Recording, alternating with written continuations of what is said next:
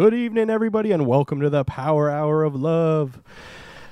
As you guys probably noticed, Charble is not with us today. He's out enjoying his wonderful happy birthday vacation, man. So wherever you are out there, we wish you the best. But I got to fill in. We got the amazing and talented Kelly Jade. How are you doing tonight, Kelly Jade? I'm doing pretty well, El Bandito. so we'll be your co-host for this evening. Uh, I, of course, I'm El Bandito.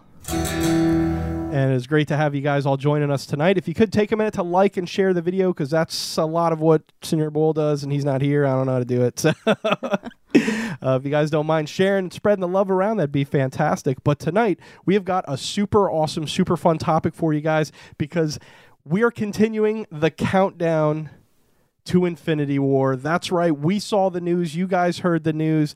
The Avengers Infinity War date got pushed up to April 27th. How do you feel about that, Kelly Jade? Yay! Yay! I know you've been crazy stoked to see the film. You've been going on and on about it. I know you had never seen a Marvel movie when I first met you, and I kind of, you know, hooked you, I think, a little bit. What do you think? Yeah, yeah, that's definitely accurate to how this whole thing came about. So I blame you for all the hours I've lost. uh, watching movies and, and reading theories and uh, and just generally and, and immersing myself in the fandom. I, I, have to say, since you're a bit more kind of tech savvy than I am, I've noticed that you've really delved into all of the Instagram and Twitter and uh, what, what's that, a Tumblr and stuff, and you find all these fan theories and things that like just blow my mind. I'm like, I, I had no idea that was out there. Yeah, yeah. I mean, uh, obviously, fan theories are are popular for you know whatever movie or, or you know comic or TV show that you're into. They're they're out there everywhere. But yeah, if you look on um, you know Twitter, social media, Pinterest, uh, people will put forward their their own theories about you know the motivations behind the characters' actions, um, what they think is going to happen, their interpretations of what has happened. It's pretty uh, pretty fun to read and pretty interesting to see what theories uh, people come up with. It's it's definitely been really cool the stuff you've sent me. I've been pretty pretty impressed by how deep people are delving into it um, considering they're not going off of comic knowledge a lot of the times. You know, a lot of times it's just people who've only seen the MCU and only seen the movies. But that's what makes the MCU so exciting is that it's kind of branched off into its own thing now, and it takes a lot of the footholds that the comics had on these characters and really uses them to propel everything that's going on on screen to like the next level, in my opinion.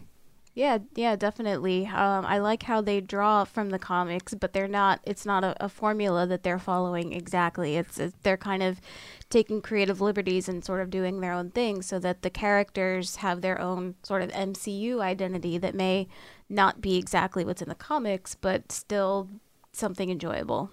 Right, yeah. So everybody's got something to check out in the MCU, man. It's super great. And while we've been doing this countdown, I know you've seen a couple of them. We started off doing kind of a small segment with Captain America, then we just blew it up with the big one for Iron Man last month. We figured we'd keep doing that, and we'd have time to dedicate one month to an Avenger, one of the original six from the 2012 Avengers movie. And now that they've kind of taken away May from us. We were hoping to squeeze in kind of a first of May sort of thing. Um, we thought, hey man, we better just dive right in. I know that you're a big fan of tonight's Avenger. Do you want to tell them who we're talking about? We are talking about the God of Thunder, Thor. Absolutely, guys. We're talking about the mighty Thor, man. We're going to tell you a little bit about his history.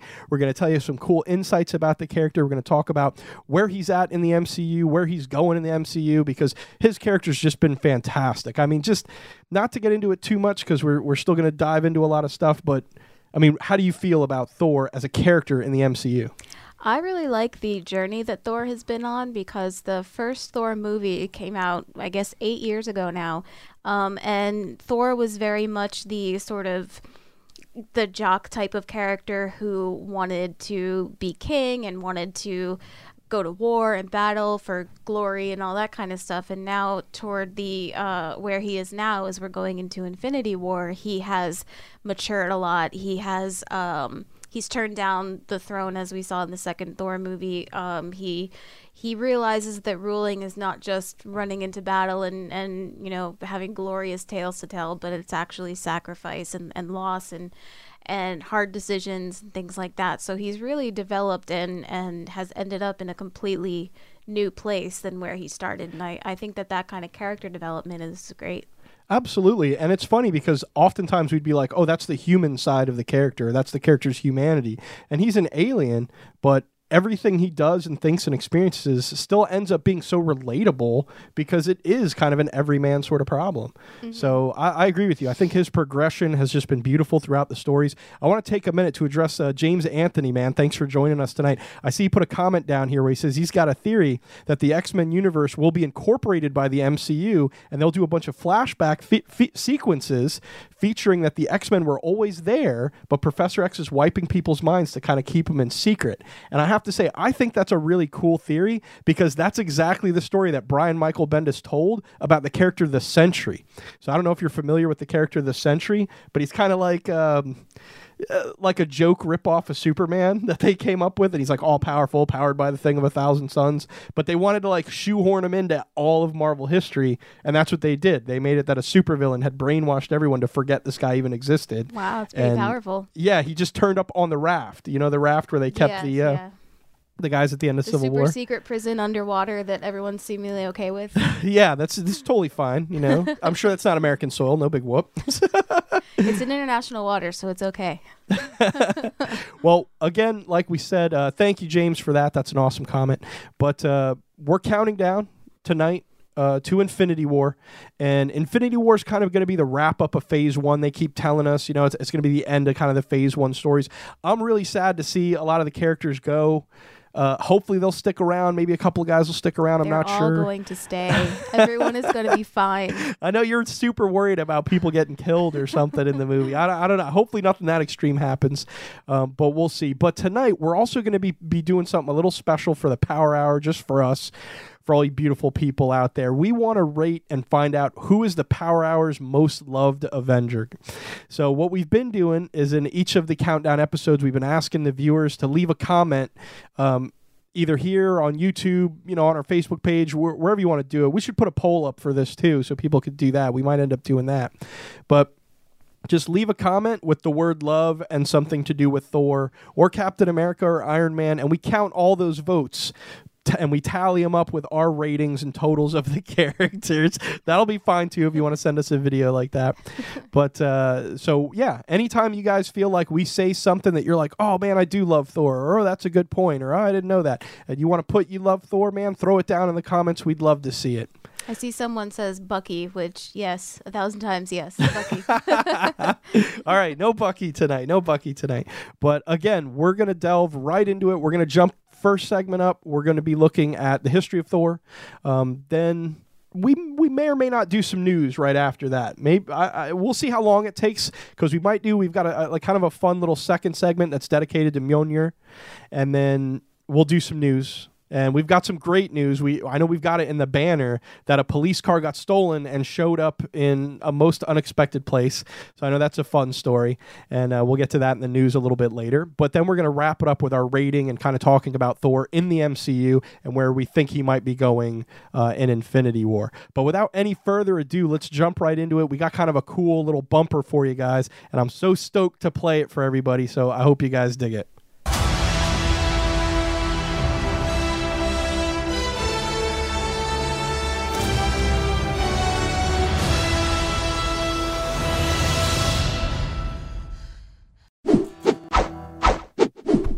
All right. So hopefully you guys thought that was as cool as I did because I thought it was pretty cute. But uh, I want to thank Film Learning for doing a tutorial on how to put together some of those elements. Man, those guys are really great. Um, so I just wanted to give them a shout out.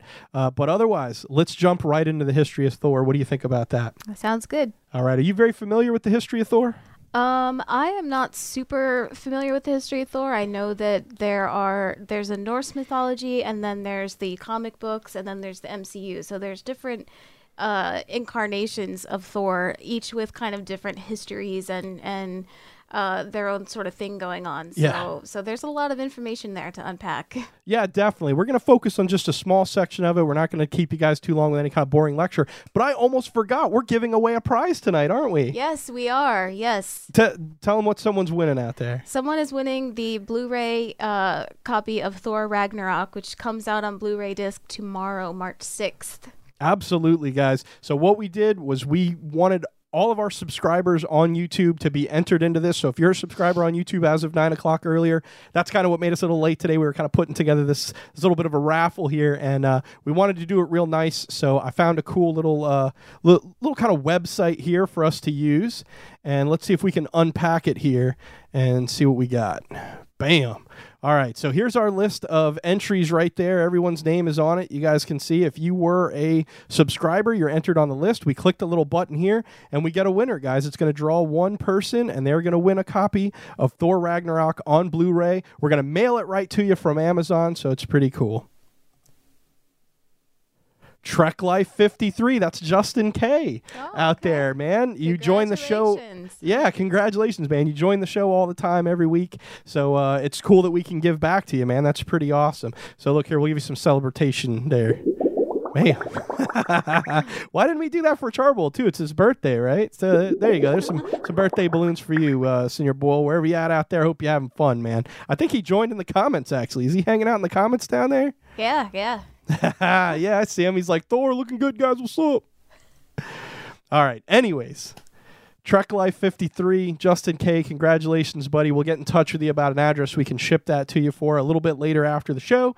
But let's get into the history of Thor. What do you think about that? Sounds good. All right, where our story begins way back in 1962. That's August of 1962. I think that may have been a minute or two before you were born, huh? Mm, just a little bit. Just a little bit? Okay. Let's take a look at what we got.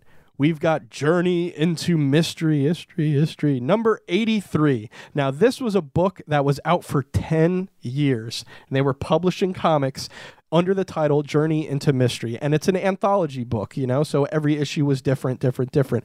And then, you know, a couple of wacky guys, you might know them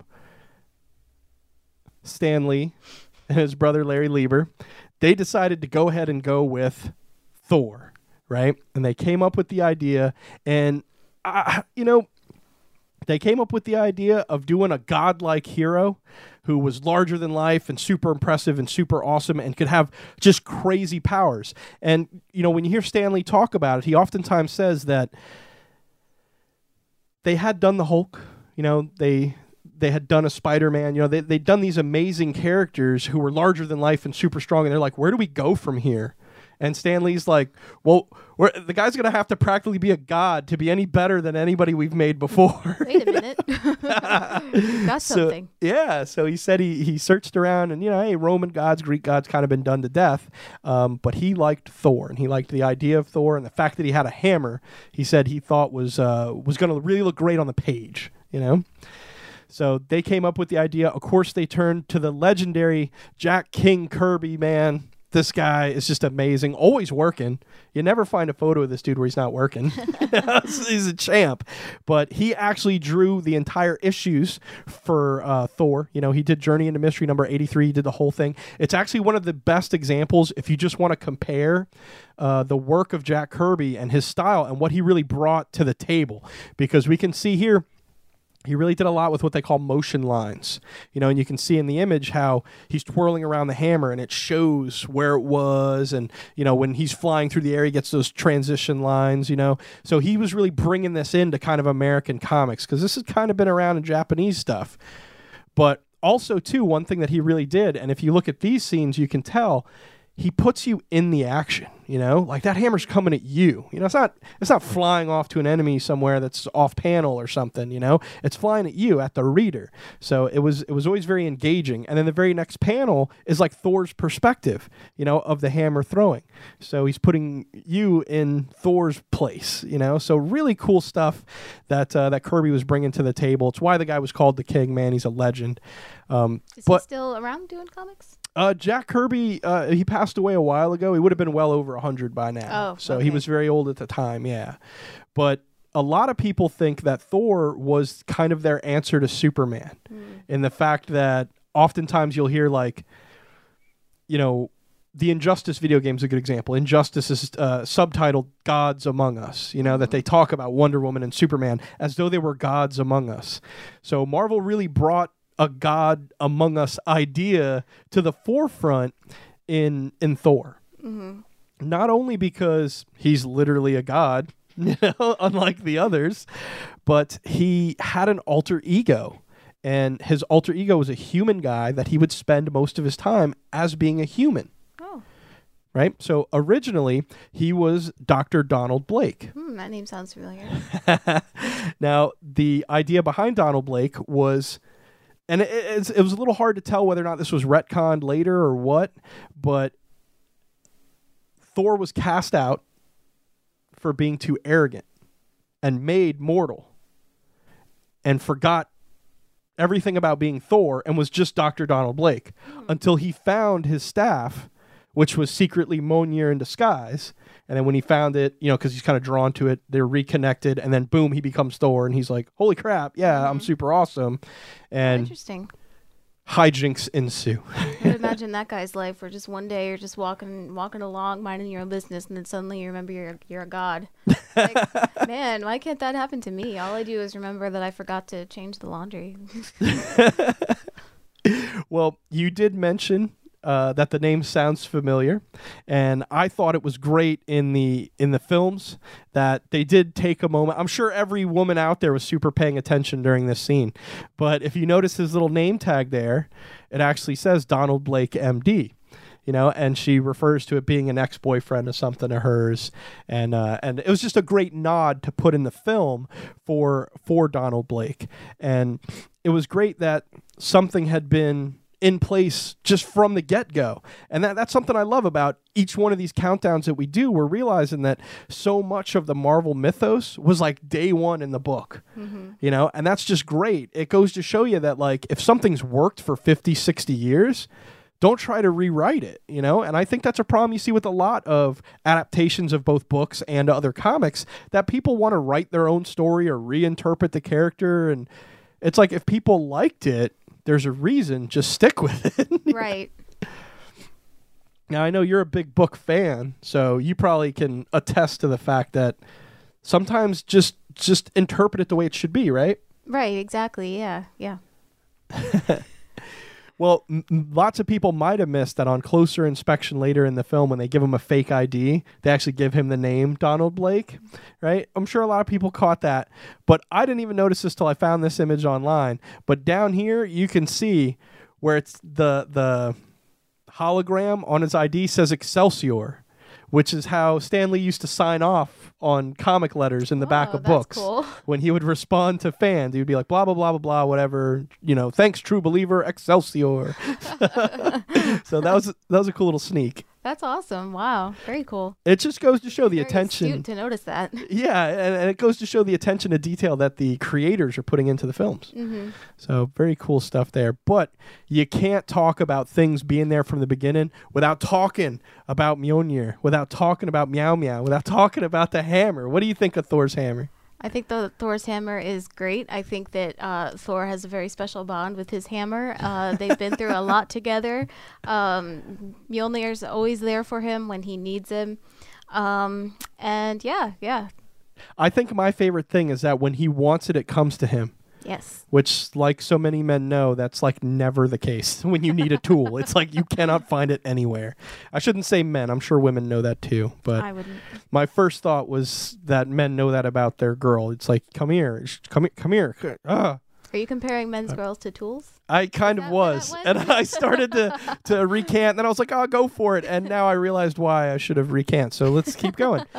but anyways, we see the oath, which I wanted to point out. This is Journey into Mystery number eighty three. This is a panel directly from it, and it's showing the oath on the side of Mjolnir. And it's funny because it's not written in the films on the side of it. It's just shown as like a I, th- I think I actually have a photo of it here. Yes, it's shown as sort of a um, Treyarch. Mhm. And it was like a weird sound. I was like, "What is that?" It's you rubbing your foot, your feet together over there. It's okay. I was like, "Oh my god, something's on fire!" But the uh, yeah, it has a Treyarch, but what Odin says is exactly the speech from the original comic. It's always been the same, you know. So I think that's really great to f- go back to the original comic and find, bam, the verbatim, you know, inscription on, on the edge of the hammer. So very cool stuff there. And I don't think anything else shares as much screen time with Chris Hemsworth as Mjolnir. It's his. It's kind of his constant companion, where you don't see him without it. I mean, there's a you know a scene in I think it's the Dark World where um, they're they're trying to escape somewhere uh, to go like rescue Jane or whatever, and um, he like his priorities are Jane and then Mjolnir and then everything else. like he has to make sure he's got it, make sure that you know it's he's it's there for him. he's like, no, that's that's my stuff, man. I need it. I need it, bro. but so much of the mythos was set up right from the get go and very early on, right? So if we continue from there, we can find that issue number 84 of Journey into Mystery features the first appearance of Jane Foster. So here she is here, originally a nurse who Donald Blake hires to help him with his medical stuff and his practice and stuff like that. Um, so, you know, really interesting again to see how they're just plucking these original characters, even though in all the years that I read comics through the 90s and 2000s and, and 80s, I never heard of Jane Foster. You know, like she just wasn't a prominent character because he had just gone on so many different directions, and it stopped being Donald Blake sometime in the you know like mid '70s, early '80s. Mm-hmm. So, That's but interesting. yeah, going back and doing the research and seeing again how they're just matching it up to the original stuff is really great. And again, she's not a love interest.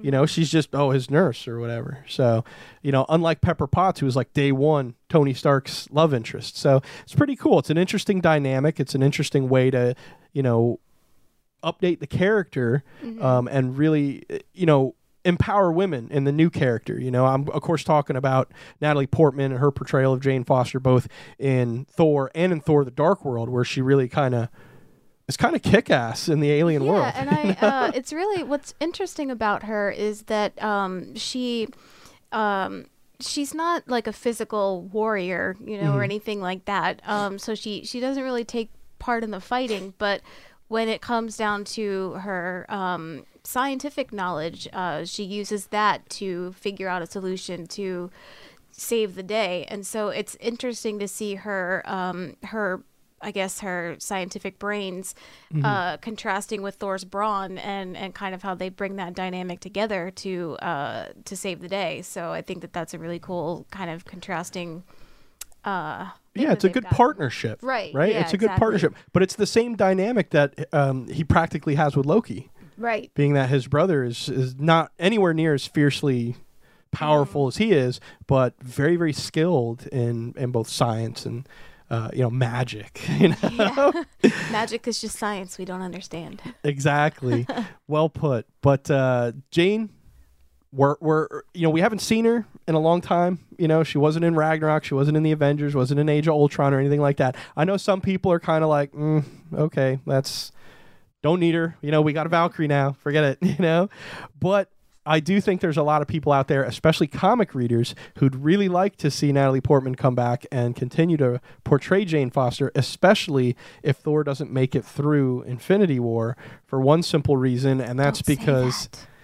Jane Foster currently is Thor in comics, oh, wields. Mjolnir, and kicks some serious ass. Wow.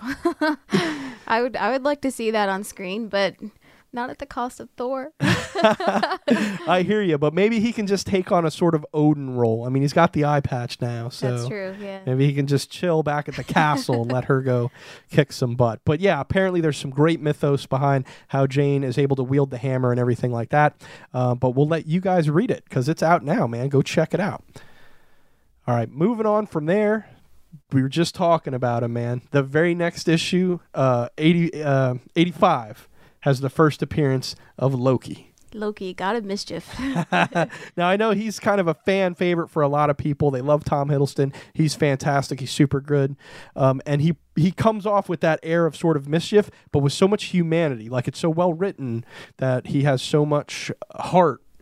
Uh, Uh, I I was reading um just kind of like behind the the scenes uh with with Tom Hiddleston and and things and um there's a moment in the first Thor movie when it's it's toward the end where he and Thor are facing off and at the uh, on the Bifrost and everything and the original script had called for uh, Loki to be kind of taunting Thor and, and laughing, sort of being like the cackling uh, you know, anti-hero villain. Yeah. Um, and Tom Hiddleston uh, was was like, no, let's. This is an emotional thing. This is, uh, you know, this is.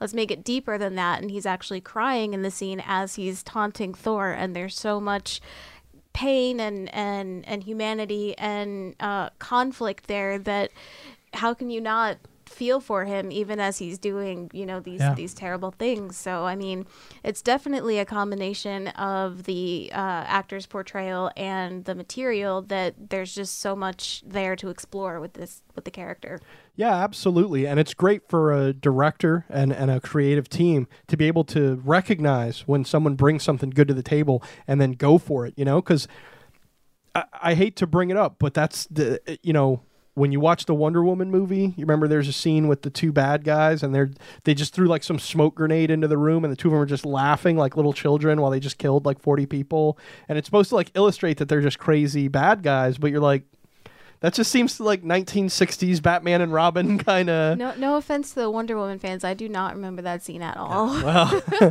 well, yeah. i only it- saw it once though so. but in in contrasting the the two scenes, I think it, it it just goes to show how much smarter and how much more complex they wanted to get with one piece versus the other. You know, and really show some com- complexity and depth, which I think is what's helped maintain Loki as a character through all the films, and why we're so excited to see what side he plays for in Infinity War. right because exactly. yeah, he could very much bow to Thanos' will and, and be totally scared.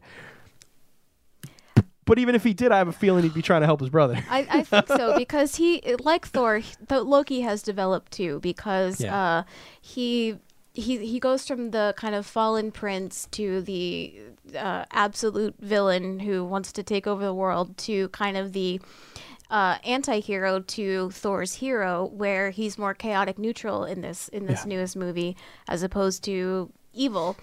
Um, and I think that with this latest movie, it really strengthens the bond between the brothers because they have to. Uh, nothing brings uh, two siblings together than ganging up on the third sibling. So, and I think that seeing uh, having that much more uh, uh, that big that bigger threat in in Hela kind of brings the two brothers together and uh, and changes Loki and tells reminds him that yes he wants to be with Thor he wants to you know help his brother he doesn't want them to part ways Yeah. I would hate to see that go away in Infinity War I'm very concerned about this Now, like I said, there's so much complexity built in there. I'm sure we'll continue to see that complexity flesh out between both of the films. Um, but as far as historically, yeah, Loki was kind of that cackling in the background jackass villain. so you can see him here, uh-huh, you know.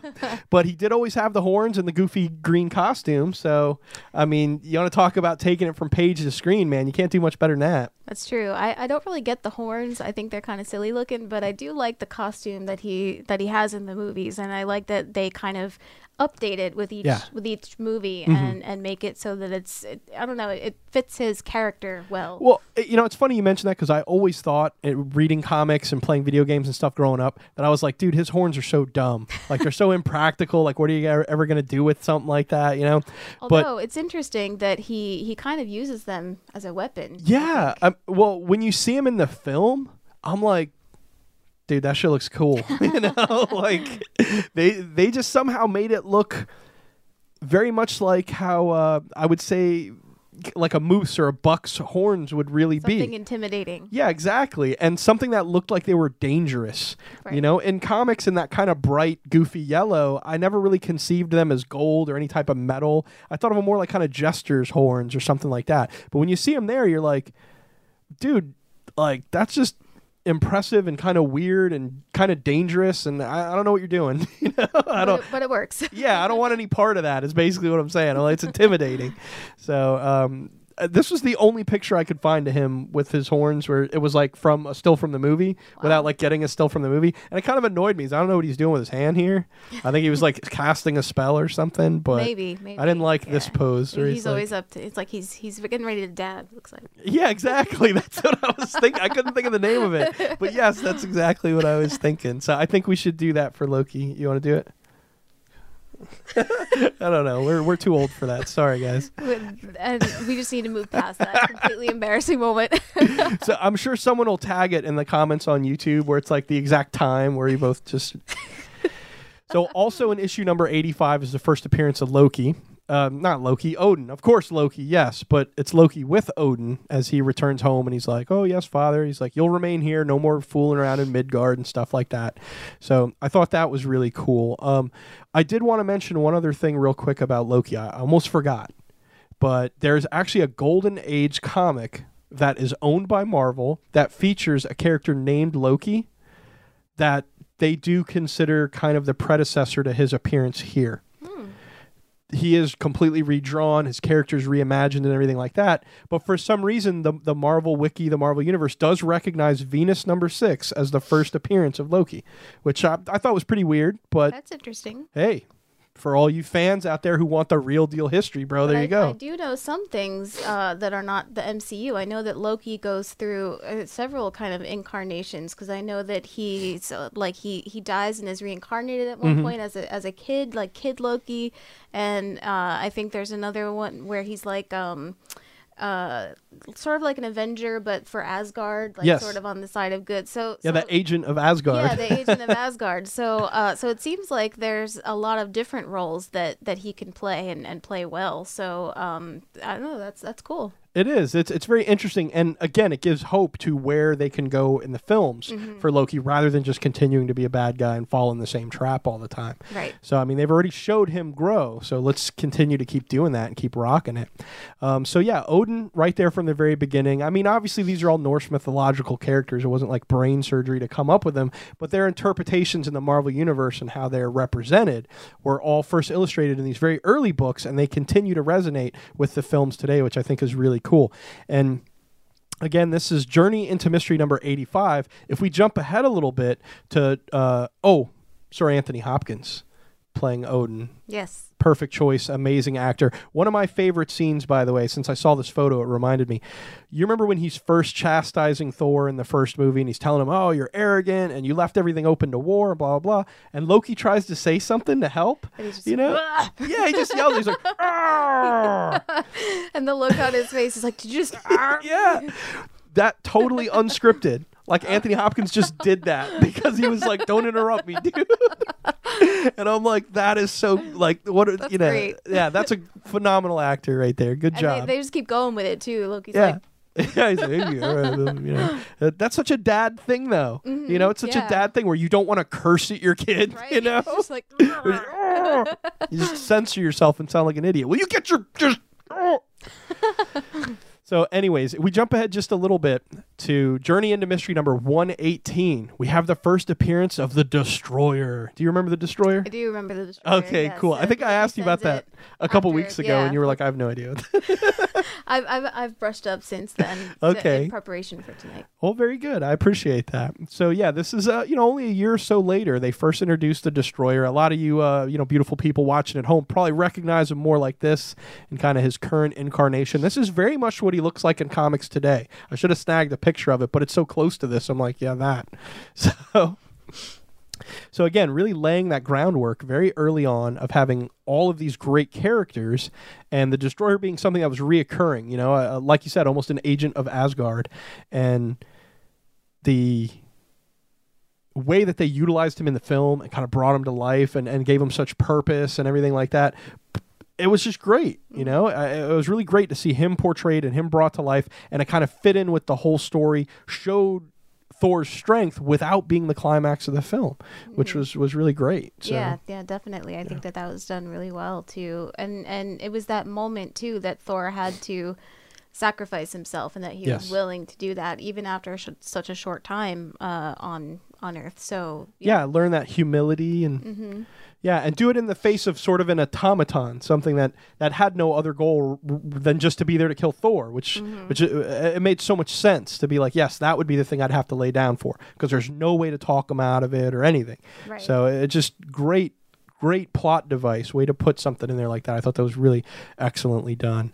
Um, I think we're going to skip back just a little bit, just just a little bit, because I noticed something when I was doing the history here, and in Journey into Mystery number 114 had the first appearance of this guy, the Absorbing Man. Do you see him there with his ball and chain? Do you recognize this guy? Isn't he an agent of Shield? He absolutely is. what, He what is it, Creel? Yes, Yeah, Crusher yeah. Creel. you know, here he is in Agents of Shield. Kind of, you know, we uh, He, I don't he is of of of uh, ambiguous uh, allegiance. morals. Yeah. Yeah. well, he just showed back up in Agents of Shield last Friday, so a little bit of a spoiler there, but it wasn't a big deal. He's in there for two seconds.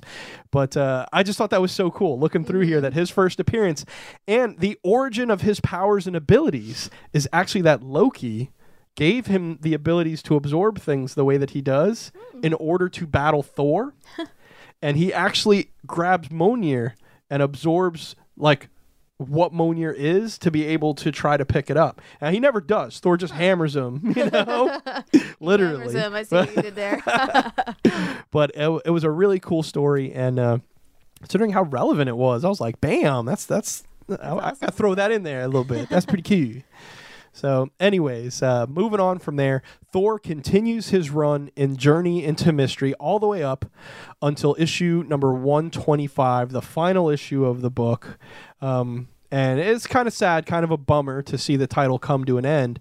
Um, but, you know, you shouldn't shed any tears for Thor because they really just renamed it and issue number 126 was just titled the mighty thor and they ditched the anthology the journey into mystery. Thor was literally featured in every single issue from 83 to 125 and they were like let's just call it the mighty thor.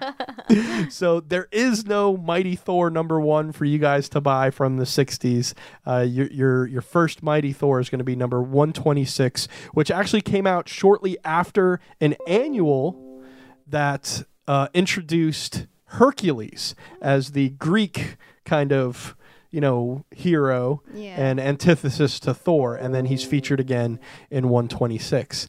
So pretty interesting stuff. But I think that'll about wrap up kind of our history lesson. What do you think? You feel you feel thoroughly historified over there? I, I, I feel thoroughly historically prepped for the discussion of, of Thor in the MCU. Yes. Awesome. Okay, sounds good.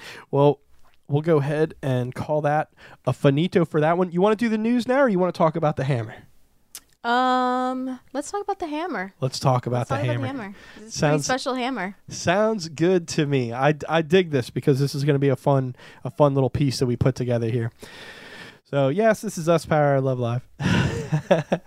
so you want to read it? I can't really quite see it. Uh, whoever holds the. No, you have to read it. All right, I'll read. I'm sorry, it's too far away. Whosoever holds this hammer, if he be worthy, shall possess the power of Thor. Yes. So totally awesome. And what what we were kind of talking about a, a week or so ago, and kind of what prompted us to really do this episode tonight was the fact that how about Dando the Destroyer, Chuck, Chucky Bucks, Mister Fusion down there, you nut. That just made me laugh.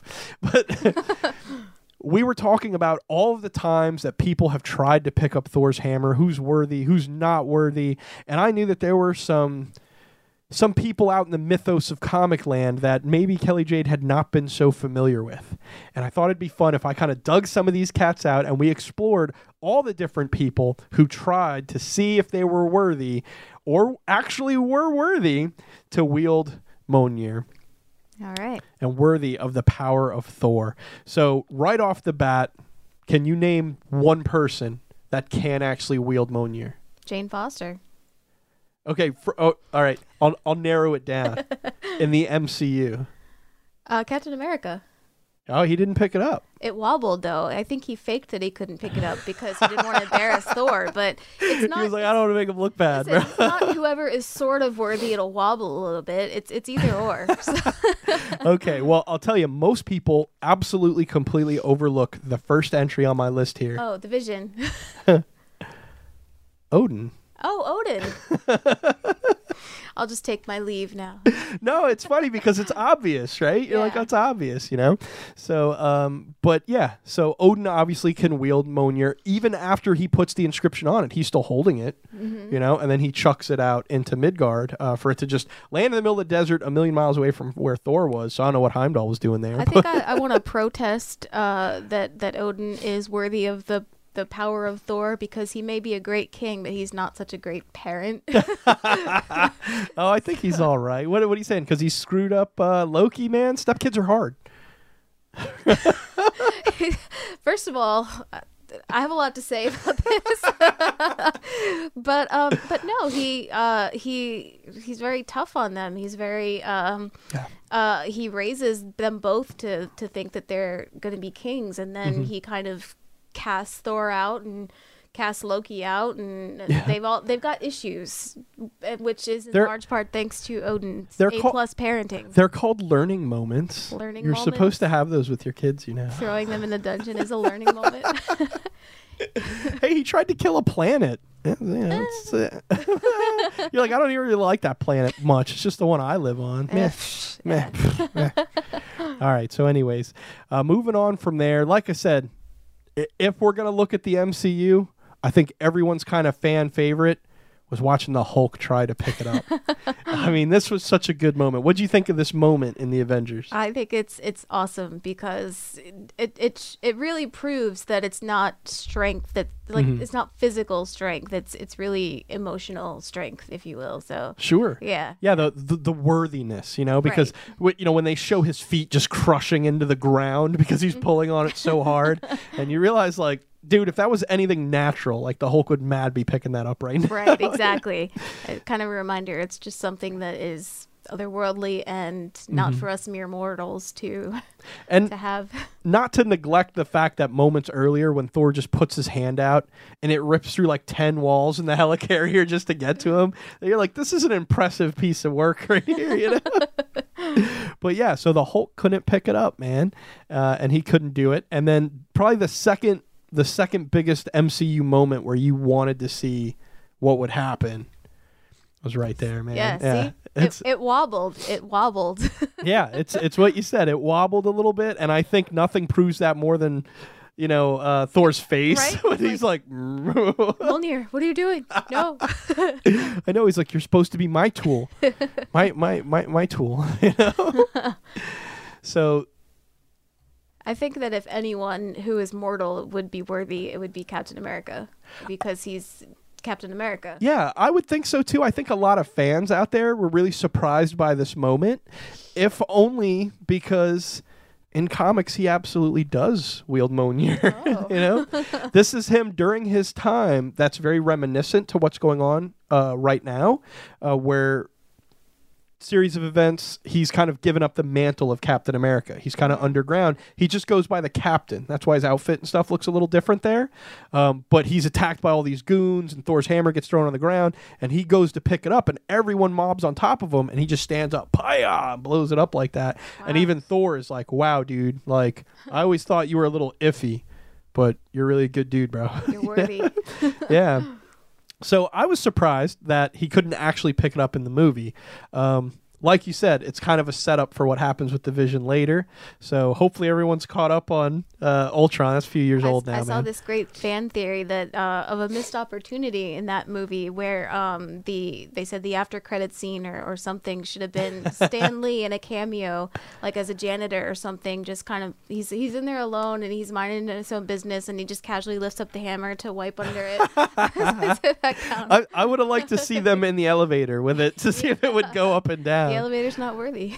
but the um, you you told me a great fan theory that you read online about why Captain America couldn't actually pick it up in that scene. Why don't you tell everyone that? Because that was really um, great. The fan theory that I read was that uh, it's uh, the context matters of when you're trying to lift it, and that because it would have been an ego boost for for Captain America to have been able to lift it because they're they're showing off for each other, they're joking around and things like that. But if it had been a situation where he needed to save someone's life, he probably would have been able to to pick it up. So Yeah, so- much like this moment.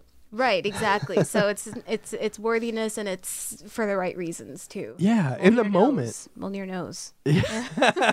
Moan your nose. We'll get shirts with that made up.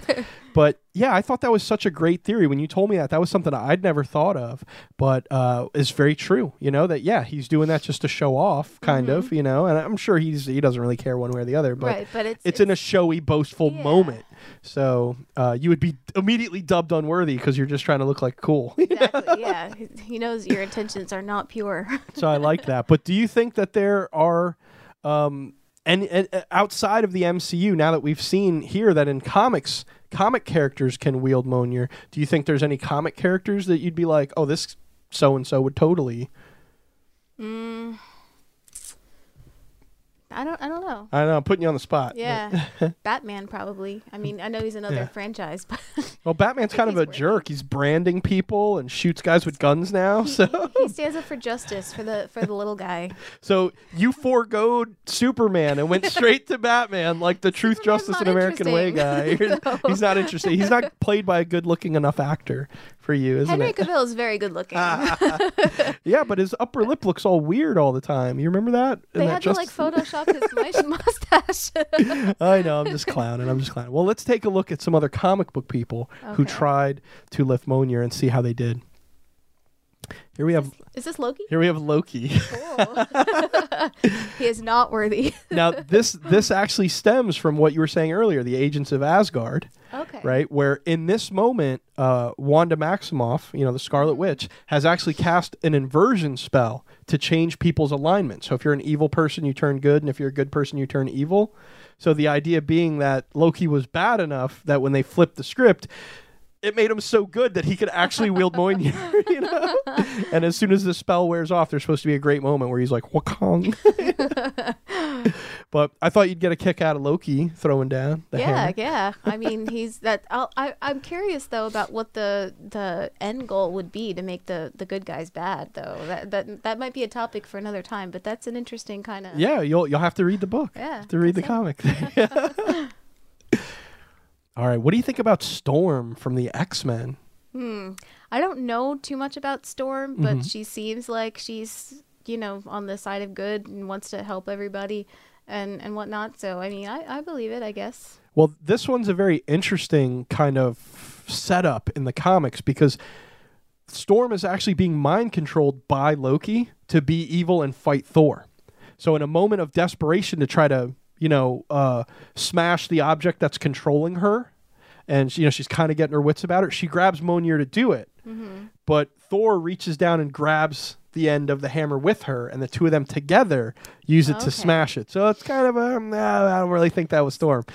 Her hand was on it, so you know. Yeah, yeah, that's kind of the old um the the movie Mystery Men where they're like, I saw you like lift a city bus once, and you're like, well, I I kind of was, I really just pushed it, you know, and the guy kind of had his his foot on the pedal at the time, Yeah. But, but it was a feat to amaze nonetheless. Of course. All right, but let's see what our next entry can do. Let's see if our next entry is worthy. What do you think? Uh, roll the dice. I don't know. All right, let's see. We've got Awesome Andy, who I'm sure you're not familiar with whatsoever, but I'll give you I'm not. a quick bit of history on. He's actually an automaton. He's a robotic man, Okay. much, I would say, in the same vein as Vision, uh, who was built for evil. But he also has sort of this um, absorbing man like powers where he can absorb different things from people, different powers and abilities. It's almost more like Rogue than absorbing man, those. He can literally steal your mutant powers or special abilities. And he uses this on Thor, and everyone kind of believes that. Oh, Andy stole his worthiness. Like mm-hmm. that as part of his his power was his good nature and, and everything that makes him worthy. And it actually gives Awesome Andy like a big push in the right direction to completely gain sentience and he becomes his own life form. And from here on out in the comics is known as awesome andy. Before that he has some evil horrible robot bad guy name. Uh, but he calls himself awesome andy and he becomes a clerk at a law firm. As Uh, you do. yeah when you're an automaton block-headed man who can't speak. But it's all in the she-hulk books which are usually considered kind of campy and almost on the borderline of Uh-huh. continuity. But he's holding it he's got it right Hey, thor's like oh my god Awesome Andy is worthy. so whether or not he stole the worthiness or if robots can just pick it up because they don't count as people i guess we'll we'll find out in infinity war I We'll guess so, we'll see what happens well i guess not No. i guess not but Spoiler alert. Yeah. Talking about people that are actually worthy, we couldn't forget to mention Beta Ray Bill. You know, he showed up in comics about 337 for Thor, and uh, he is an alien cyborg goat man who finds Thor's hammer in a time when Thor is out of commission, and he finds Donald Blake's staff, turns into Thor. He gets the powers of Thor, and he becomes a Thor.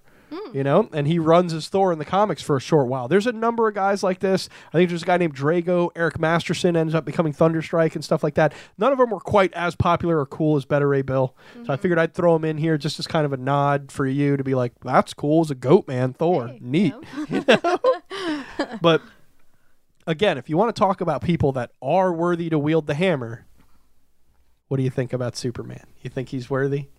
I mean, I guess he would have to be. He's Superman. He's his whole shtick is kind of that he's truth, justice, in the American way. So, um, yeah, I guess. Well, this clip comes actually from a comic, right? This was a crossover between Marvel and DC that they did a number of years ago. I think maybe in the early 2000s, late 90s. And in it, Captain America gives him his shield, and Thor tells him, "I'll let you take this hammer, but I'm gonna have Odin take." The thing off, the enchantment off first.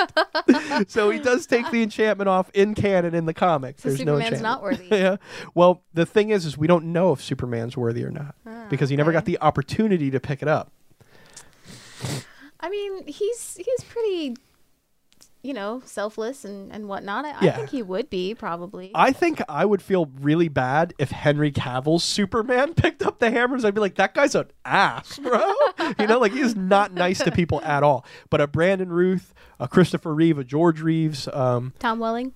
Tom Welling, yeah, or um, Dean Cain. Even I'd throw a Dean Cain. He was super great in Superman. Why do you hate know? Henry Cavill? I don't. I, I Henry Ca- Henry Cavill's a great actor. He looks great the part of Superman, but the movies that he's in, his situations are always dicky. Like he's just kind of a jerk. He never asks if people are okay. He never helps anyone besides the main purpose he's focused on.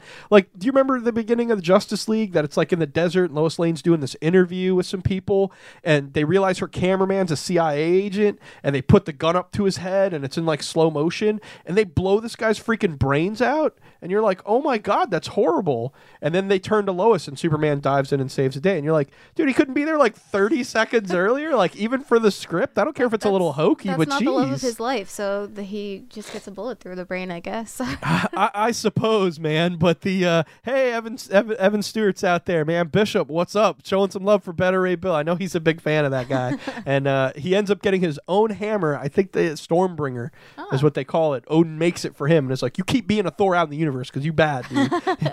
Keep going with your bad self, exactly. your bad good self. But um, but anyhow, um, I, I I agree. I think a comic ver- book version of Superman would absolutely be worthy. Um, I I wouldn't feel bad if a comic book or you know friendlier version of Superman was was deemed worthy because I very much equate them uh, him to uh, Captain America. You know, as far as their wholesomeness and goodness, but. If there was one character in the DCU that we could undeniably say, yes, picks up the hammer is worthy, who would you think it would be? Wonder Woman. Oh, She's pretty pretty perfect, I think. What did- Uh, what did- what- pretty flawless. what did Wonder Woman find there? Look at that. Whomsoever be worthy. and yeah, she absolutely uh, picks it up. This is in the 1996 original Marvel DC crossover that they did. It was a huge epic uh, four part series. I actually have this. I read it when I was a kid, lost my marbles, man. Super good. Thor loses the hammer, I believe, during a battle with Shazam. He drops it or something. And Wonder Woman, I think, is fighting Storm, and she picks up the hammer and instantly turns into like a badass, like Norse version of herself with armor and everything, and a steel crotch plate, which is weird. I didn't even want to put it in the picture because it was weird, but she has like a steel crotch plate, and I'm just like, whoa, Stormbreaker. All right, Bishop's out there correcting me. Stormbreaker was the name of Beta Ray Bill's hammer, but. uh so yeah, Wonder Woman actually does wield the hammer, is considered worthy um, in both DC universe mythos and I, uh, Marvel I Comics buy that mythos. because she's pretty consistently uh, believing in, in the, the good of humanity and Yes. fighting for the good of humanity, and her motives are completely selfless. There's no self gain to anything that she's doing. So I, I buy that. I believe it. yeah, I'm I'm with it too. I, I I've always thought of Wonder Woman as that like I have all this love for mankind sort of attitude. Um, I think it's building to that in kind of the new series, you know, or maybe it's like an undertone. I, I think that it It's was not as of- prominent, but- I, I think it was not not quite as subtle as an undertone, but not overdone either. Sure. I think that um, like there were scenes where she's stopping to help like the the people in the village, Yeah. or she she charges into no man's land uh, to you know to try to save the soldiers and, and things Right. like that, and kind of just very very much for the sake of of humanity. Yeah, and I think that's why that movie is so much better received than her interpretation in a lot of the other movies where it's kind of like, what the hell are you doing for like 50 years there? I don't know. But that seems to be a trend with DC movies, you know. Uh, your Christian Bale didn't do nothing for eight years, just grew a gross depression beard. He he was he was traumatized by losing Rachel and and facing the judge. He gets a pass. Whatever, man. he he could have had uh, old Selina Kyle there. Um, He didn't even know her. yeah, but who who was that? Anne Hathaway. Yeah, she's a babe. Forget about Maggie Gyllenhaal. She's fine. Well, well, as soon as Anne Hathaway came on the scene, he came back to being Batman. So Very Wow. true. Very true. He was not, like, I got to get it. It. wasn't eight years earlier. that she decided to rob him. That's nice. oh, girl power. Yeah. It's different in the DC universe sometimes. Everyone knows that Selina Kyle is also of ambiguous morals. No, definitely, definitely. I'm not trying to knock that, but I do want to keep talking about girl power, man, because girls got the Ah. power to rock some freaking Mjolnir, man. Hella. now, what'd you think of this hella awesome scene right here? I see what you did there. um, I thought I was very impressed and very surprised that, that that happened, and I think that Thor's reaction to this echoed all of our reactions because here you have this completely evil goddess of death who's just uh, is is bringing death and destruction wherever she goes. She wants to destroy everything, and yet she can stop. Mjolnir. She can, you know, she Yeah. has the the powers. so- Literally crush it in her hand. Right. So, so is she worthy or is she just like super strong? no, that definitely a good point that we should bring up is I don't at all consider her worthy as much as I do having um, the ability to create such a weapon. You know, having the the know how, technology, whatever you want to call it, um, magic, uh, th- at almost the same level that Odin did, and almost a reason as to why you know, she serves as kind of the reason why Odin waters it down between, you know, Thor and Loki, assuming that he's giving power to Loki like he does Thor. Um, neither one of them seems to kind to realize the amount of power that they just inherently have. I mean, Well, Thor um, obviously discovers it by the end of the film, but I think that uh, a lot of Loki's power comes from their mother more than Yeah. more than Odin. And I, I did read this theory that she can hold the hammer because she's Odin's daughter and because it's it's part of the the the Odin's bloodline that Mhm. makes both her and Thor worthy. And we wouldn't know that until now because Loki's not technically of that. So sure. the fact that he can't lift it, um, uh, you know, doesn't necessarily mean. I. I lost where I was going with that. But No, no, yeah. no, no. I, I get what you're not- saying. He's not really related, so you know, yeah, Yeah, yeah, yeah. So maybe it's literally just the bloodline that makes them able to pick it up. right. Um, but again, then why couldn't Thor pick it up at any point when he was Donald Blake? You That's- know, that's true, I mean, that's he true, he yeah. struggles pretty hard to get it up in that shield kind of containment area, mm-hmm. and he can't get it up because he's not worthy. So yeah, we can go back and forth all the time. Are you laughing at the fact that I said he can't get it up? you you didn't hear me say giggity. All right, I think we should just move on. Talk more about girl power over here. okay, All right, Jane Foster. Jane Foster. Wielding Mjolnir, man. She is the new Thor. Um, you guys read for yourselves what they did to make her worthy. And hey, the amazing Brando out there stopped in to see us tonight, and he says, "Dang, Char, you looking good tonight." Thanks. I did something different with my hair.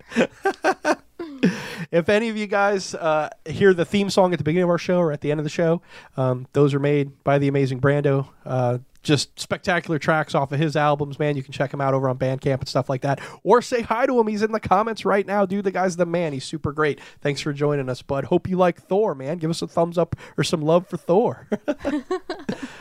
So Jane Foster's the new Thor. We'll let you guys read about what she's doing in her comics, man, because they're out right now, out on the press.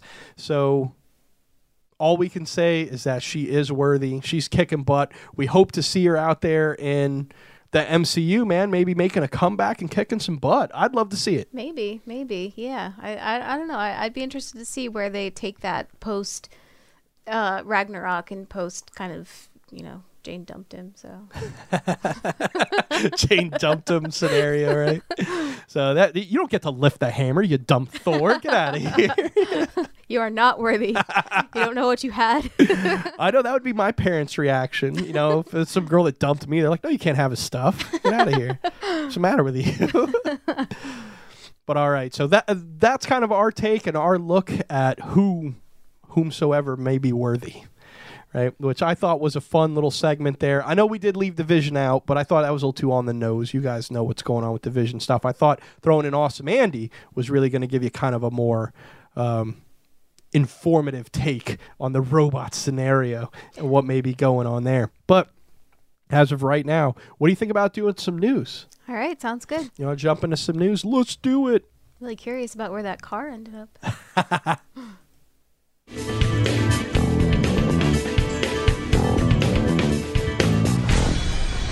Podunk News. All right, so we got some fun little news stories for you guys tonight. Senior Bowl usually does all the work on the news here, so it's going to be a little bit of a lighter news segment. But I do have to say, he did send in a lot of stuff, um, but a lot of it was too much to read, and I didn't feel like doing it. So I'm sure you'll be able to read those stories next week. But we do have a couple of uh, important things going on this week that we just couldn't not mention. That's good English, right? No, it's not. Avengers Infinity War has been moved up. We said at the beginning of the show, we can't say it enough. We posted, thanks to Kelly Jade, who sent me the link to it about 15 minutes after the news broke online on uh, Robert Downey Jr. and Marvel Studios' Twitter. Yeah, yeah, that um and and uh yeah, so so it's going to be released April 27th in other countries and Robert Downey Jr. is tweeting to Marvel like, "Hey, can we get it a little earlier?" And they're like, "Sure." And then they actually moved the the date up, so now we get it a week earlier. Yeah, it's pretty awesome, man. I mean, you can't beat that and I have to say, as much as I love Robert Downey Jr., don't really think he made it move. like I'm guessing they may have had some other I'm, I'm sure there, that was but- in the works uh, Yeah. for a while, but I actually was reading an article about it. How um, it's it's kind of a major power play by Marvel, Yeah. and they're changing the rules because now there's going to be less competition uh, Mm-hmm. for them to uh, at the box office the opening weekend. I think now there's like a longer gap between it and the next big blockbuster movie. And kind of yeah, so uh, what is I- Marvel doing as far as what are they trying to yeah, I, accomplish? I know it seems like they pushed it back, and now they've given uh, some leeway so that people don't have to rush out to see Deadpool 2.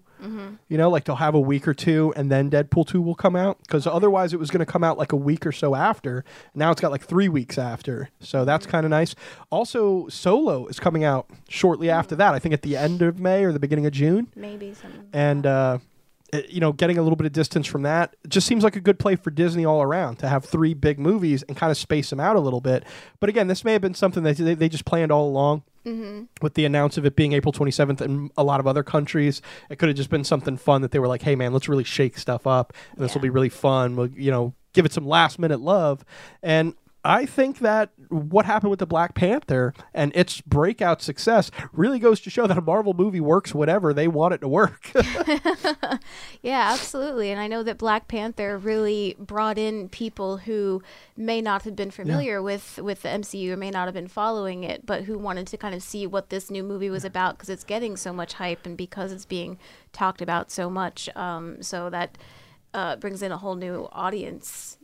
I, I have to say one thing that's funny to me is that I I kind of I like the date May fourth. You know, hey, May the fourth be with you. But why isn't Solo coming out on May fourth? Like, you guys blew that one, man. that's a question for the people at, at Disney and at Lucasfilm. but it sounds it, it may sound silly, but I think like I'll never forget when people say like, "Oh, May 2nd the first Avengers movie came out or, you know, May whatever this movie came out. But April just seems like such a weird like month to say. Even it's April 27th seems like such an oddball date to put something. But hey, whatever. I'm gonna be there. I'm gonna check it out. People are talking about it. You know, it's, Yeah. Uh, they're they're hyping it up without having to release a trailer. So Yeah. that's pretty smart. No, no doubt. No doubt that everything that they're doing is probably well calculated and well planned out. But my bottom line is like, hell yeah, a week earlier. I'm not guaranteed a tomorrow every day. So anytime I get something a little sooner, I'll as take it. as we make it to April 27th, whatever happens after that, it doesn't matter. I, I, I don't know. I'm thinking maybe 2019 would be super to catch the second half True, of yeah, the 'cause there's movie. a- There's a, second half. Yeah, you're right. Yeah, so you know, just mm, a little bit. But uh, but you guys want to know what happened with this cop car out there? I know you guys do, man. So a rookie police officer recently had his car stolen. But to make matters worth worse, I'm saying worthy too much. I'm saying worth. to make matters worse, the thief actually used the cop car to go to, if you've been guessing all throughout the show, I'm sure you nailed it. Taco Bell? I would think Dunkin' Donuts, if anything. Yeah, right. You get a discount if they think you're a cop. So. but yeah, so the guy heads over to Taco Bell, uses the officer's credit cards, which are in the vehicle, to buy himself food at Taco Bell and to turn around and go and buy merchandise at a local Walmart. Wow. you know so the 21 year old thief was eventually caught using surveillance uh, camera from the parking garage that the car was stolen from and uh, you know was was duly apprehended and charged with uh, uh, kind of being a buster right there I, I guess when the, the craving for Taco Bell strikes, you do whatever it takes to get there. yeah and i have to say if i'm ever doing something super illegal that i may get arrested for i'm not going to gamble on taco bell right? You know, because if you got to be in that little steel toilet with a lot of other people, if there's any chance I'm ending up there, I'm not gambling on Taco Bell. Not a lot of foresight here with with this kid. yeah, yeah. But hey, you know, we're 21, man. Yeah, when you were 21, where were you eating? Taco Bell. sure, but I wasn't eating it in a stolen cop car. Good point. Good point. You know, hey, it's all it's all life perspectives. You know, Every, everybody's different. It's uh, America's the the world's largest melting pot. We just we just need to melt a little bit, just like a cheesy gordita crunch melts together. Taco Bell, by the way, is sponsoring this whole uh, news break. I wish, even if they just gave us Choco Tacos. Do they still have those at Taco Bell? They do not. Those things were. Don't even ask me how I know immediately the answer to that question. I, th- I think I know why you know immediately the answer to that I have no question. idea. But our last story tonight is going to deal with the 90th Academy Awards, man, or the Oscars. 90 years. Wow. Yeah, absolutely. I Jimmy Kimmel had a great opening monologue where he addressed Oscar being 90 years old. That uh, he was like, yeah, he's probably at home watching Fox News right now. you know, just funny stuff. It was good stuff. Um, there's some clips of it on YouTube if you guys want to check out his monologue. Uh, I'm not usually a super fan of Jimmy Kimmel. I, it was a great monologue. It was a really good opening to the show. Uh, I saw a couple other clips throughout the night. Uh, it looked like a lot of fun. So I'd really encourage you guys to go and check out some of that. I think it was pretty cool. He had a lot of good points about what's kind of going on in Hollywood, you know, the Me Too stuff and everything like that. So, of course, we support that, you know. What's me too? No, I'm- I'm joking. Oh. I'm sorry. I'm joking. I'll just talk about girl power. I know, I'm trying to be serious and like, don't get me in trouble, don't get me in trouble, don't get. And you're looking at me like, I'm going to get you in trouble. We've never talked about this. What are you talking about? So okay, talking about the Oscars, right? Guillermo del Toro won for his film The Shape of Water, Oh. uh, which sounded like a fantastically cool movie, but dude, his movies scare the shit out of me sometimes, man. So I really I didn't go see it, but now I think I'm gonna have to Well, because it's, it, it's an Academy Award winning movie now. yeah, and it's not like the usual kind of droll Academy Award winning The King's Speech kind of thing. Uh, It's seems like weird and kind of boring. This seemed like kind of a fantasy. There's like a fish man in it and a love story and a period piece all kind of mixed together. So I'm it- really curious about the fish man. I don't. yeah. Well, did you ever see Hellboy? I did. No, Like I, you remember the see it, fish? but I kind of You know the fish guy in that? Like that's how the guy Yeah. looks in The Shape Huh. of Water, sort of. You know, it's like a fish man. Huh, that's So, interesting. yeah. And like you know, I think the girl falls in love with him or something. I don't know. We'll have to check it out. That's it. You want to make a pact right here on the Power Hour, and we'll go see it. No. No. All right. what What about this one? Jordan Peele and his movie Get Out. Actually won for best original screenplay. The guy's a comedy writer. I was really surprised because I love Key and Peele, their skits on Comedy Central, and when I heard he was making a movie, I thought it was going to be a comedy, but apparently it's it's actually a really heavy movie. yeah, it's supposed to be like a thriller or a drama. I'm, Yeah. I'm not sure if it's a horror movie. I May- think it's like horror genre, but with like social justice commentary, kind of on like racism and, and things like that. Yeah, yeah. But I want to know if it constitutes a horror movie. I'm gonna I'm gonna throw it out there right now that uh you know Big Bill and Baby Joey, uh, Donnie the Don and uh, Terrible Tiffany out there at the Horror Mafia. Man, if you guys could hook me up and let me know whether or not this is a horror movie, I, I don't want a big spoilerific review. I love your guys' reviews. I listened to the last couple of them. Charlie told me you gave us a shout out, and I was like, I'm going to listen to this. I ended up listening to about six or seven hours in one day of your guys' stuff. It was super great, guys. I really liked it. Um, I was not expecting Baby Joey to be the guy that's like, hey, these guys are great. Their show looks really great. Everything's freaking cool. They throw a lot of crap at you in like an hour and change, you know? And he's just, he sounds like the most Italian guy ever. And I'm just like, wow, dude, I would not expect him to be into our show like at all. And understandably so, because there wasn't like, you know, pasta or a bag of donuts or nothing. But no, I, I, I loved it, guys. You guys are doing great. Keep doing what you're doing really thought it was cool. Let me know about the movie. Um, if it is a horror movie, I'll donate to your Patreon for you guys to watch it. So let me know. Very cool. All right. Well, that I think is going to wrap up the news for us tonight. And we're going to call it there with news. And we're going to jump right into talking about Thor and the MCU. We're going to talk about giving him a rating. Uh, like we said earlier, we'd like all of you guys to feel free to put a, put a shout out in the comment that you love Thor. And we will definitely count your listener score towards our final rating of who the Power Hour of Love's most loved Avenger truly is. But uh, what do you say we jump back in the studio and get to the last segment? Sounds good to me. All right.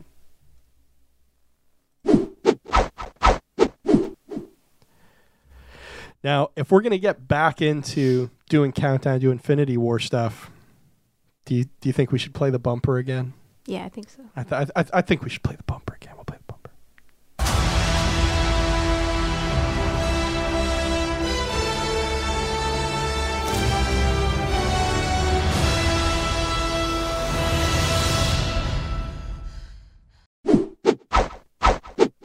Super cool.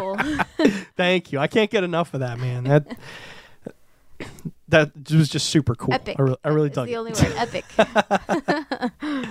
All right. So our f- our final segment of the uh, of the show tonight, we're going to be doing our rating of Thor as an Avenger, as his ranking and standing in the Power Hour of Love community. So I know Kelly Jade went over a lot of this stuff with me here, really helped me put together kind of a comprehensive look at Thor. So let's take a look at that. We'll try to burn through it pretty quick because I know we're already over our hour, but hey, big surprise there. So we're working on our time, guys. Give us a break. So, I mean, if you're not having fun, it wouldn't be uh, running long, but you're having fun. So. Exactly. All right, first and foremost, we're going to look at powers and abilities. Now, we've broken this down into five different categories. First up, we're going to be talking about his strength. Now, what do you think of Thor's strength, Kelly Jade?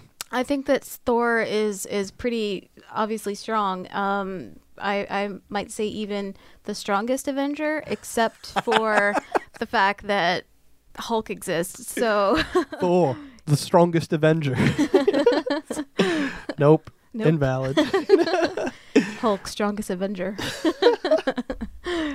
All right, you, you got me with that one. Yeah. But yeah, I wanted to grab this scene because of the fact that he's, you know, He does hold his own against Hulk pretty well, though. I mean, Yeah, considering right here, Hulk should have just mushed him through the ground like he was a railroad spike, you know? but he was able to stop him and keep up. And sure, this wasn't Hulk at his most furious or his most strongest or any way you want to put it, but uh, he he's definitely holding his own against you know the big green machine. he here. is, and and he's and he's got this um, uh, resistance too to to Yes. like injury, uh, where uh, like he takes a bunch of, of like direct hits from from Hulk, especially in this latest movie, where Yeah. anyone else would just like crush them completely, and he's just kind of like, ooh, that hurt. Yeah, that's that's definitely our, our second power category, something I dub his invulnerability, which I think is best summed up by his weaker younger brother, you know, getting the absolute snot pounded him out of the Hulk.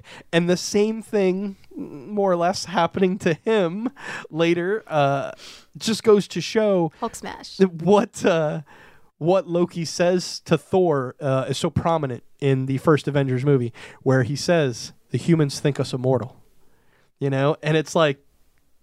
How could you not seeing something like that happen to them, and they're just they're relatively okay. it, it reminds me of I think this is back in Agents of Shield season one where where Lady Sif makes an appearance Mm-hmm. Yeah. and uh, it's with the episode where she's she's after Lorelei who is the she she can make men you know do whatever she wants and Yes.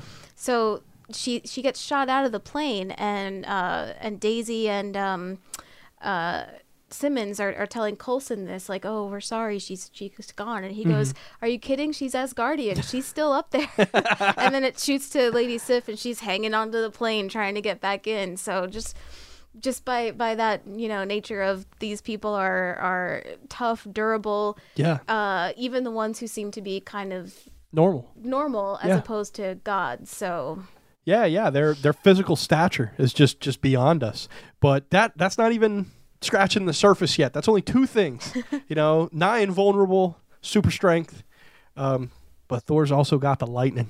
lightning, yes. Yeah. That was a pretty uh pretty epic reveal of how he uses his lightning um in the third movie, how he kind of harnesses that power. Yes, Really cool. Yeah. definitely. Don't Just give away too many spoilers. yeah, yeah. We're trying not to. I mean, the DVD comes out tomorrow. We're trying to give it away for someone to see. Meh. but uh, nevertheless, we're going to run into a few things here and there that may just kind of squeak by. So uh, forgive us. But yeah, him using the lightning, I think, is really underused most of the time in the movies. Um, I think anyone who sees the third movie will be pleasantly surprised that it's very much brought to the forefront. Um, but yeah, his his ability to control and harness lightning is just awesome, and he's the god of thunder. But it's it's the lightning that makes the difference. Right. you know? Yeah, and and it's um uh one of the things that I didn't realize until kind of a closer watch or, or rewatch is that like it's not only when he's fighting that he that Mm-hmm. he can harness this, but like it's like it's in tune to his emotions because there's a scene uh in Ragnarok that um that's that's upsetting to him and and you can hear like the clouds roll in the thunder Yeah. starts and loki's kind of like you know chill out bro you know so, so i think that's cool too that's a cool aspect of it where it's it's in tune with his emotions as well Mm-hmm. as his his fighting ability Absolutely. So it's it's definitely just a wicked great power to have. I mean, it was the only power kind of Storm really used in the X-Men movies and it was like the best thing, you know? I mean, uh, lightning, bam, of course. So being able to have and control that super great. Um, next on the list though, We've got his virtual agelessness, which I think is summed up best visually by Odin, seen here thousands of years earlier, you know, and he only looks a little younger. He doesn't look like he's not like 10. he hasn't aged that much Yeah, and I know that you said you have read a lot of stuff regarding their age and how old they really are and stuff. Yeah, well, Loki says in the in the Dark World, um, how he says he went down to rule as a god, and Odin says we're not gods, We are, we're born, we live, we die, and Loki says, well, give or take five thousand years, and and kind of the the fan theory is that well, if the Asgardian lifespan is is about five thousand years, and Loki and Thor were born about a thousand years ago, that makes them kind of like 17, 18 in, in human years, you know. So so Loki's just going through his rebellious teenage phase, um, yeah, Yeah. in, a- in a very major way. But um, now, does does that include the like actual when Norse mythology kind of came around? That's the thousand years you're talking about because I think that's older than a thousand years, right? Isn't Norse mythology a little older than that? I I don't know how old the North Norse mythology is, but it's going by like the title card on the first Thor that the battle where they Oh, came to Earth was in like 965. Okay, so he couldn't possibly have been uh, any younger than that. Is Right, basically what they're saying. right, I got exactly. you. Okay, okay. No, that's that. That's a good point because they do talk about all that in the movies and in Captain America when they Mm-hmm. reference how Odin was there earlier. So, uh, last but not least, I think probably his best power is his worthiness. Man, he is worthy to wield the power of Thor. Um, not much more you can say than that. He's a good guy. you know? he's he's uh hi- his selflessness i think um even when he thinks that he has because because he's we've talked about his his invulnerability and his Mm-hmm. strength and whatnot so a lot of times he goes into battle he knows he has the upper hand he doesn't have much to lose but uh in the first thor movie when he gives his life. He, you know, he has everything to lose, and he still does it anyway, and and that um, shows the kind of person he is. And he's also, um, you know, he he gives Loki. He keeps forgiving Loki over and over again. He, uh, you know, he wants to be um, benevolent and and whatnot to his people. Just very, yeah, worthy of all that that entails. no doubt, he's a good guy. I was going to let you go for it there. You seemed like you were chasing after it, so I was letting you go for it. All right. So encompassing those five core powers of Thor, I mean, he's obviously got other skills and things like that, but encompassing those five powers, we're definitely giving Thor a 10 out of 10. Like this guy can bring the thunder, you know? So next up, we have his role in the battle for New York. Now, of course, we're talking about when the Chitauri attack and the culmination of the first Avengers movie. Um, what would you say well, about his performance in that first movie? Um, I think that he was um, definitely vital to to that battle, not only because he tries to reason with Loki and tries to, um, you know, he, he he's kind of the only uh, Avenger who can who has even any shot of, of reasoning with Loki and Sure. kind of preventing the whole thing in the first place. But also, he's both he's on the ground and he, um, he's able to be in more than one place. Mm-hmm. He's he's kind of helping on the ground with Captain America and, and Black Widow, but he can also go up and, and take on the, the aliens and, and things like that. So, yeah, he's definitely a vital part of, of their side. Absolutely. You know, we see him, like you said, fighting with Cap on the ground, helping out civilians and normal people, you know, the everyday folk that can't fight for themselves, and also helping Hulk take down some of these big monsters whose name I don't know, but these The- the Chitauri aircraft carrier yeah. things. Well, I know the Chitauri are like the race, I think, Yeah, yeah. you know, but this thing, uh, it probably Oh. has its own specific name. Shatari ship. Yeah. Did you say it was a Shitari? I said Shatari. In this I know, photo, I- it kind I of looks heard like it. a. It sounded like I was like, it does. I thought you You're like the allowed to Asian go. guy from South Park. We're the Chitari, you know. We're come invade your chitty. you, you couldn't just let it go. No, I couldn't. I'm sorry. So he can take down some of these big monsters. He definitely helps uh, Hulk do it. When Hulk takes that big piece of metal and sticks it in his back, and then Thor pounds it in with the hammer, he's definitely getting kind of a killing blow there. You guys have to forgive me, man. I've been a little sick this week, so. Sure, that's nice. Yeah. I should have jumped in and taken over your commentary, but it, it occurred to me too late. I'm sorry. No, it's all good. I'm going to power through it. But definitely when he brought the lightning to choke the portal, I mean, he blew up three or four of those things right as they were coming through. I love this f- scene in the film. Uh, how they use the Chrysler building and it's all steel outside to, you know, help channel focus all this lightning. It's just beautiful scene, brilliantly done. Really showed the power of the lightning finally in the movie that I had been waiting to see, and it very much satiated that for me. That I was like, yes, that's truly the power of uh, of calling the lightning, man. So Mm-hmm. Absolutely. Yeah, definitely uh, useful there. Well, all in all, I wouldn't say they couldn't have won without him. Like it probably would have been sloppy. Maybe a lot more people would have died, but I think they could have pulled it out if he wasn't there. Probably, I think. You know, yeah. um, for that case, we're only going to knock him one tiny little point. We're going to give him a nine because he still kept a lot, a lot of people from dying. And like you brought up, it was his connection to Loki, his reasoning with him at both the beginning and kind of. I mean, I wouldn't say reasoning, but him being there at the end Yeah. that really helped them wrap up the situation because again they wouldn't have known what to do with Loki if Thor wasn't there Mm-hmm. you know so definitely vital to kind of wrapping up the battle for New York. But moving on to the next category the assemble category we're going to see who he brings to the table as far as Avengers like assembling and bringing them together. Now we talked about it last time that I uh, like Hawkeye appeared in the Tales of Suspense number 57, which was technically an Iron Man book. So his first comic appearance was definitely Iron Man related, but he shows up in Thor. Hmm, Yeah. okay. They never expressly call him Hawkeye or Clint Barton throughout the entire movie. I don't even think he's credited as Hawkeye or Barton. I'm not sure. I think he he's referred in the movie. You mean he's referred Yeah. to as Barton? Well, Yeah. in, in Thor, I don't believe he is. oh, in Thor, no, Yeah. no. So, But he does have that awesome line where he's like, "You better call it Coulson because I'm starting to root for this guy." You know, and Thor's busting through the the Shield camp trying to get to Mjolnir there.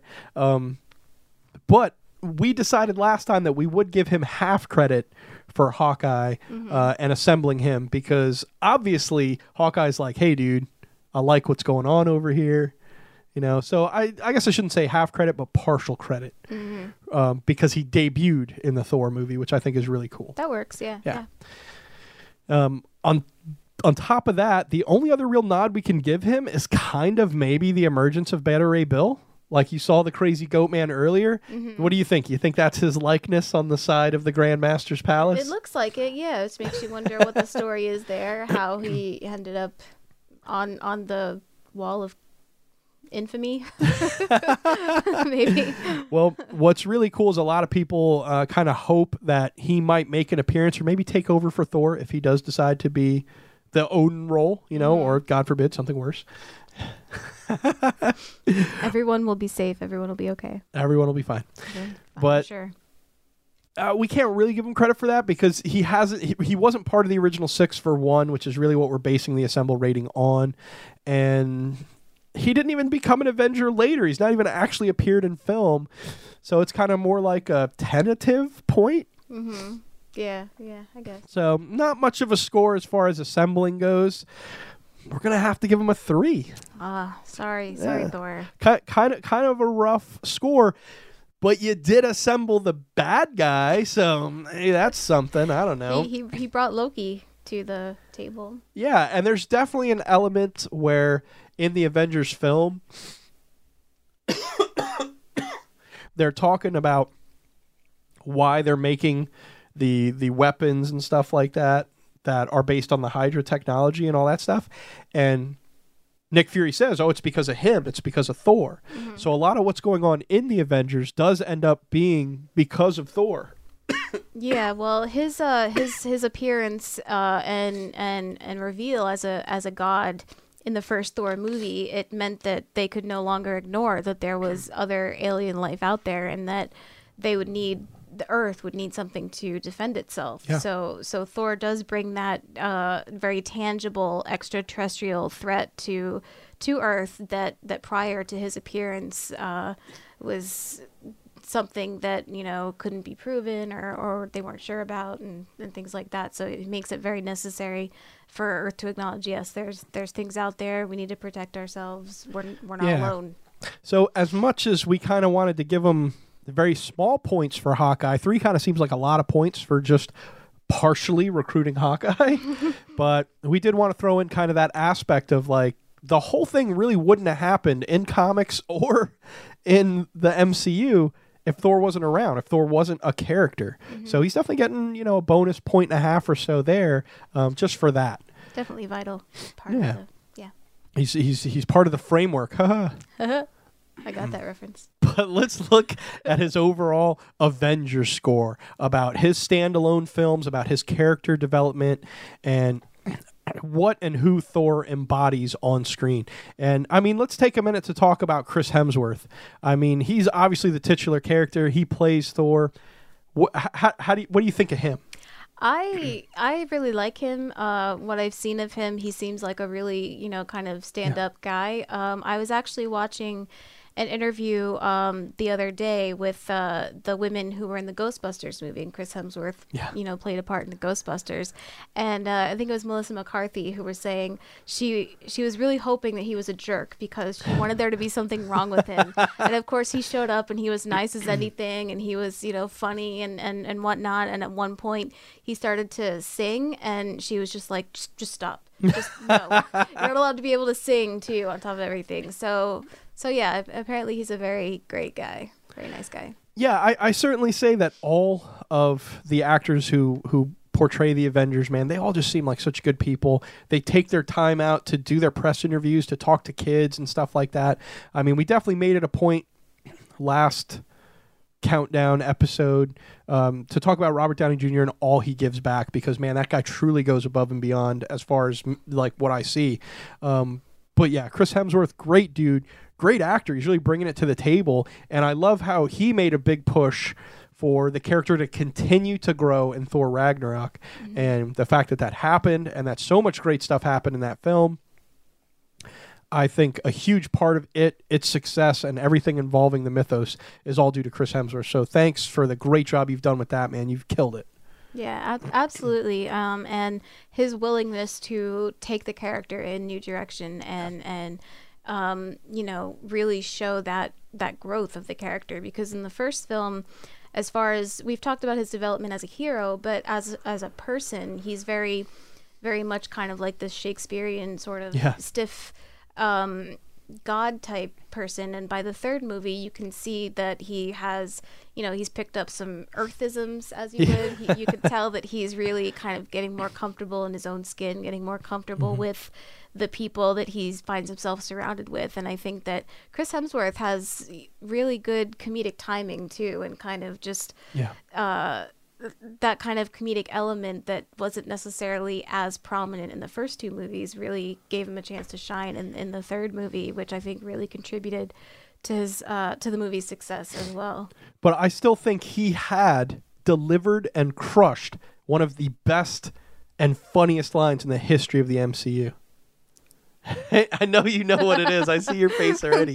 Where he's just like, you know, watch your tongue and watch how you speak of a son of Asgard. You know, Lo- Loki is a son of Asgard, and watch how you speak of him, or something for the setup. He's my brother. Yeah. yeah, yeah, and he's my brother. You're right. Yeah, and then they, you know, uh, Black is like, well, he killed 80 people in two days. He's adopted. I mean, just great line, great delivery, just Great it, delivery, man. great line. It, was- oh my god! I, the first time I saw the Avengers, I laughed so hard at the part. I, I remember you were dying laughing, and you turned to me and you said, "Joss Whedon wrote that. That's a Joss Whedon. That's totally a Joss Whedon line, man." So that that was fun. But yeah, talking about the first Thor movie, this got a seventy-seven percent on Rotten Tomatoes. You know, at the time of airing this here, it- it's it's still carrying a seventy-seven.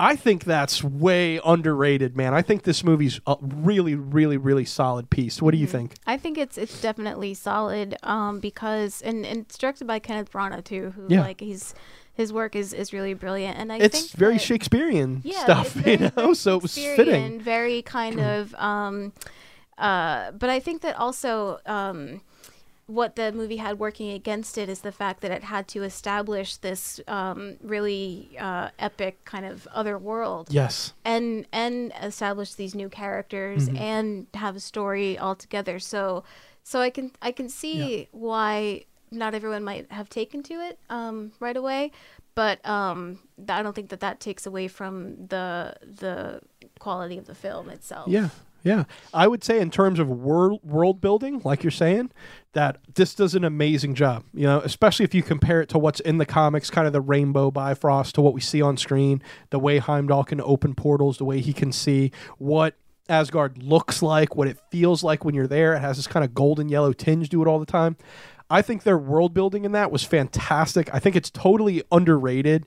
You know, I think when we hear so much world building being thrown around, especially in the eye of Black Panther, I, I just wonder why that got so like meh. You know, maybe it was just too fantasy and and and all that, but you know, it's kind of similar to maybe fantasy stuff we've seen before. But I thought we got a good sense of what Asgard was, even in I that first movie. think so yeah, it was very much kind of uh, this this golden city and this golden Yeah. you know whole epic realm that that they were inhabiting. But um, but they like to fight, and they were kind of Viking people and everything like Mm-hmm. that. I guess they didn't show us a lot of like the inner workings of the city, like we got more of in the Dark World and you know Mm-hmm. Right. in Ragnarok and stuff like that. Um, so you know there are elements of that, but Yeah. I thought it was a, a great jumping off point. I kind of feel like they're getting cheated on the seventy seven. You know, now Thor: The Dark World, that's holding like that's sixty six. yeah. So Yeah. I think this would have been my 77, where I'm like, I, I don't think really so. that's, yeah, I you would know. agree with that. And I think that the problem with the Dark World is that the the threat never seemed Yeah. to quite take off because the they're fighting. Um, Jane has uh, an, an Infinity Stone, basically. Yeah. You know, kind of inside of her that they have to get out, and the they're trying to prevent the el- the Dark Elves from getting it. Mm-hmm. But I think that the the villains weren't really. Their motivation and all wasn't it- solidified right, enough. yeah. And it was almost because they wanted to do this reveal of it being an Infinity Stone when they could have just led with that. Right, Uh, exactly. you know, I don't know if we'd have really been ready to just jump off with an Infinity Stone because even as so far along the line as Doctor Strange, they really keep it to the last minute to tell you that that's an Infinity Stone. Mm-hmm. You know. So maybe it would have been a little much, but a clear bit of motivation for the Dark Elves and what was going on. I mean, we kind of got that storybook beginning that told us the history, that exposition, and Mm-hmm. I don't know that somehow didn't set the the the tone, and then just the actual portrayals of the villains were a little bland. Mm-hmm. So I do I do think that that very much suffers from that villain of the week kind of scenario. Right. But the rest of it, I thought really had a lot of great ideas. I think the battle at the end, fighting in different portals, was really great. I thought Loki and his character arc throughout it was really great. Yeah, it really does introduce a lot of uh, great character arcs because we see uh, kind of more of the inner workings of the the family. We see how uh, how Loki has to kind of um, answer for his crimes. We see the relationship between him and his mother, and um, and just the the way that they all relate to one another, how different it is from the first Thor, how the events of the Avengers affect that. Um, and I think too that uh, one of the things that maybe worked against it is that um, there's a lot of a lot more tragedy in this movie, I think, and the the characters are portraying their their reactions to that, and um, so it's not like upbeat. It's not. Uh, there's a there's a dark tone, a very sad kind of gloomy tone that makes sense when you think of the events that they've gone through. Yeah. But maybe might be a turn off to some audiences. Yeah, yeah, it's a bit it's a bit of an empire movie. Yeah. know, a bit of a- a downer. Yeah, a little, a little dark in the middle, but I think Thor is very, very. I think he's the most somber in this movie Yeah. than any of the other ones. Yeah, and I have to say, I think it perfectly set up what we lead into with Ragnarok and why it got its 92% because it was almost a triumphant victory for the heroes and everything like that. As messed up as things get throughout the course of the movie, there's always this great hope for something better. And I think that is in part what a lot of people want in their escapism is this hope for a better world and this inspiration to do good and find better things but I also think that this movie very much captured the very vivid nature of a living comic. So, what did you think about Thor Ragnarok? I, I really enjoyed it. I think that it's first of all it's very funny. We we see kind of the culmination. Um, I, I think as I talked about before of, of Thor and kind of the things he's picked up from being on Earth for a while and kind of how he's grown as a character and is more accessible. Um, but also um, the the things that he faces and the the characters are all very like it's it's nothing we've seen before in a Thor Yeah. film. It's very different. It's very um, uh, kind of hands on. It's it's very very rich in in both in tone and color and character. Um, we have this new kind of bond between Thor and Loki where they're sort of on the same side, kind of not, but they're very much siblings where they're kind of like sniping at each other. Yeah, um, and and just things like that that just made it feel really accessible and really um, realistic, and it just resounded with people. It was really great. yeah, absolutely. That it, uh, you know, ninety-two percent this has on Rotten Tomatoes. So one of the best reviewed superhero movies ever, man. And I think you're right. I think those undertones or or or side stories, whatever you want to call it, um, of the the brother, you know, what's my role in the Avengers? What's my role in the galaxy?